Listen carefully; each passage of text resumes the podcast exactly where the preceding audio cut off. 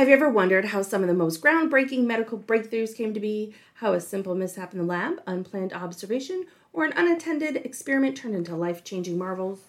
Thank you for coming back to Trials and Tribulations Happy Accidents that Led to Groundbreaking Discoveries Part 4. I'm Anna, I'm Alexandria. and this is the Tea and STEM. All right, story number one is called Spiky Frogs Are Not Friends. okay, so in 2015 ish, Carlos Jared was conducting field work in the jungle of Brazil. He picked up this cute little frog. And the frog was twisted around in his hand and banged in like this like inner part of his index finger here mm-hmm. and so he, he dropped the frog it was excruciating pain that ran up his arm up jared's arm for like five hours it was horrible Did he go to the hospital? You know what? He didn't. He didn't say what he did, except just thriving in pain. Uh, he ended up capturing this frog and going back to his lab, and I don't know what he did to medically treat himself. Why doesn't anybody ever talk about like, oh, I got hurt, and then these are all the things that I did to fix it? No, us STEM people go into the science of let me tell you what it is that caused that excruciating pain. He figures out that this frog retracted the skin around its upper lip and there was bony spines and it, its self-defense mechanism was to slam its head into its predator or its victim and these little spines had venom in there that would go right into the bloodstream mm-hmm So, like a snake bite or a bite or something, but instead of biting down, you're pushing in like a Yeah. like a stinger. Right. It was like all these little spikies that just slammed right into the hand, full of this toxin, toxic serum, and went right into the bloodstream. It had. It turns out that the frog toxin, toxic mucus, was twice as potent as the venom of a Brazilian pit viper, which apparently, like I don't know anything about, you know, venomous animals or lizards or any of those things, but it's absolutely horrible. I know there's that one guy on I think it's TikTok or something that does the he purposefully Gets bit by gets things. bit by things to saw see what it's like, and he reports like, "Here's what I experienced. Here's what to know." Right. Which I appreciate because I can't watch it. It makes me sweat. when else would I know what happens when you step on an urchin? Yeah. But at the same time, I'm like, oh, So he, you know, he found out, and actually, I got I printed out a picture to show you. This is the skull of this frog, and you see all those little spikies on it. yeah. It's like I'll just describe it here. It looks like a normal skull from the top, but all along underneath the nose, where you would normally see the top of your jaw, is dozens and dozens of like these little Comb. spike growths, Like- almost like those things that come down in caves Yeah, that like grow down, but coming out of the skull. right. It's almost like the teeth of a comb that come out. Well, when the skin's over it, you can even see these little ridges and these little bumps. Like it's clearly there. They're little, they're called like spines. Uh, Mr. Carlos Jared here, he actually found another frog that had this same texture on the outside, where these little spines stuck out from the skin. Smart man, he learned, did not pick it up. He put it into a container, he took it back, and he tested it as well. Sure enough, it had the same self defense mechanism. It was a mm. different type of frog, right? So then this other friend, his name is Brodie, he was from the University of Utah, was in a similar situation, but it was with a salamander. He's with his scientific class and he's laying there and he takes a long piece of grass and he's touching the salamander with the grass up against these spiny bumps in the salamander. And this little salamander guy shot out oozy toxins right into Brodie's eye. See, that's why you wear PPE. That's why you wear PPE. You never know what's gonna shoot out at you. it temporarily blinded him. It, he was in excruciating pain. He said it was the worst thing he ever felt. He sat there and tried to flush it all out with water. Um, turns out that the toxin was not flushable by water, which, of course, at the time he didn't know that. He also didn't know it was temporary blindness.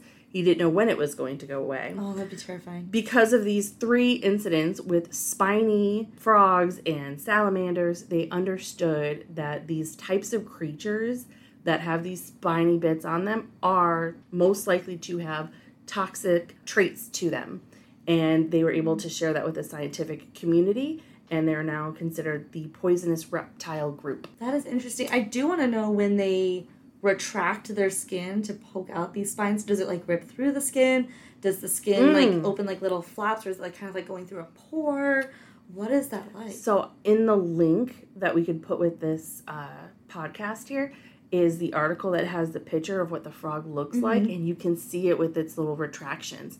It's just like the skull looks like with this thin layer of, of tissue over it. There, I mean, it's bone. It's like Yeah. little fingers pointing out. I just imagined in my Little head needles. like if you've ever gotten thorns from a bush like in your leg, Yeah. and when you go to push them out, like ones that aren't bloody but are just in your skin layer, and they kind of just pop out. Yeah, And your skin just kind of closes afterwards, but there definitely was a puncture there. right. If it's something like that, mm. so I'd be curious to see like what's the skin when you take it off. Yeah, I have no idea. I wish it was pictures of like his injuries. You Mhm. could see what it looked like and, and documented that way, but there that is not on there. All right, story two. This one's called Weird Drops. Hmm, Weird Drops. Weird drops, all right. We know about weird drops. All right, so Nate Cira, he was studying food coloring. Weird thing to study, but I thought wasps were weird. But wasps, wasps are very interesting. Now I want to watch a reality show all based about wasps. So here we go. Food coloring. He put a drop of food coloring in a petri dish, and then another color, a different color, on top of it. They literally danced around each other like if they were alive, like if they were avoiding each other. Kind of like when you put oil and water together, like droplets next to each other, and they don't. something similar. Mhm. Yeah, he's like, but it was like the way he described it was. I'm gonna use the colors. I, these weren't the colors that he used, but red was in the middle. He dropped blue on top. The blue went around the red and was being pushed away from the red, like they were communicating, like, "Hey, bro, this is my space. Yeah. Gets out of my space," kind of a way. Okay. Um, it's like they were alive. It took him three years to figure out why the food coloring droplets did this. And would it do it every single time? Was it like a It was consistent. was it like a like a film? Like you know how a water droplet kind of has its own little film until it gets Right. broken. No. I know. I'm sorry. me. I can only imagine that the three years of sitting here, like trying to have a conversation with my husband about the groceries, and I'm just off into my own mind. I'm like, why are those damn food colorings not talking to each other and mixing like they should be? Why are they avoiding each other? Like, that's where my brain's mm-hmm. going. I am not talking about the groceries at all. Anyways, so it turns out after three years, it's a simple physical phenomenon called surface tension and evaporation. That's it. That's what he concludes to. That's what he concluded. That's what he concluded. But because of this conclusion, the vapors given off by one droplet, droplet acted like a signal to the other, and they were technically communicating to each other, but they're not alive. Yeah. But they were communicating through their vapors. Yeah. Uh, the uncovered of this concept could actually create a autonomic liquid machines such as self-cleaning solar panels. That's their concept and their goal, and that's what they're taking with it. I guess this does lead, you know, surface tension is something that's used a lot. Mm-hmm. And sometimes we come across problems that have very simple solutions, but we're so In the thick of it. in the thick of it. And Anna Yeah. and I see this every day where we don't even see solutions to our own problems because we're inside the problem.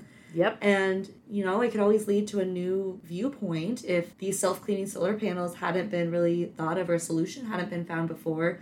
Sometimes all it takes is solving the same problem again, but a different way. A different way. That is the weird droplet story. I like it. Yep. Simple solutions.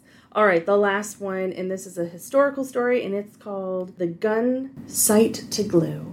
The gun's light to Glue. Say that three times fast. Gun sight to glue. Hmm, okay.